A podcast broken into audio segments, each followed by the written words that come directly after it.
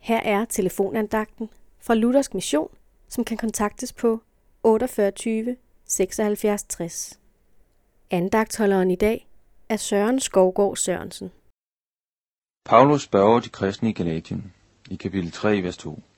Dette ene vil jeg have vide af jer. Fik I ånden ved at gøre lovgerninger eller ved at høre i tro?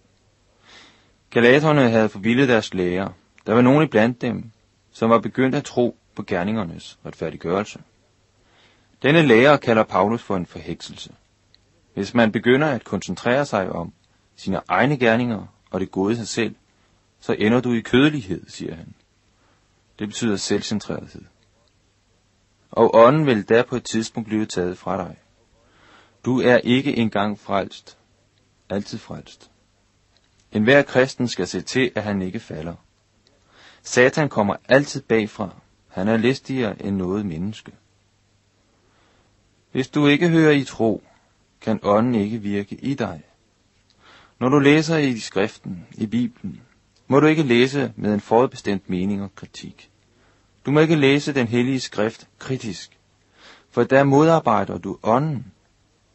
Vi modtog ånden i tro, og gennem troen alene. Og på den lære skal vi stå fast hele livet, og ikke i gerningens retfærdiggørelse. Det næste, der er vigtigt i dagens vers, er, fik I ånden? Det er den treenige Gud, der her taler om. Har du modtaget den hellige ånd? Ejer du ånden? Dette er væsentligt. Ingen bliver nemlig frelst udenom den hellige ånd.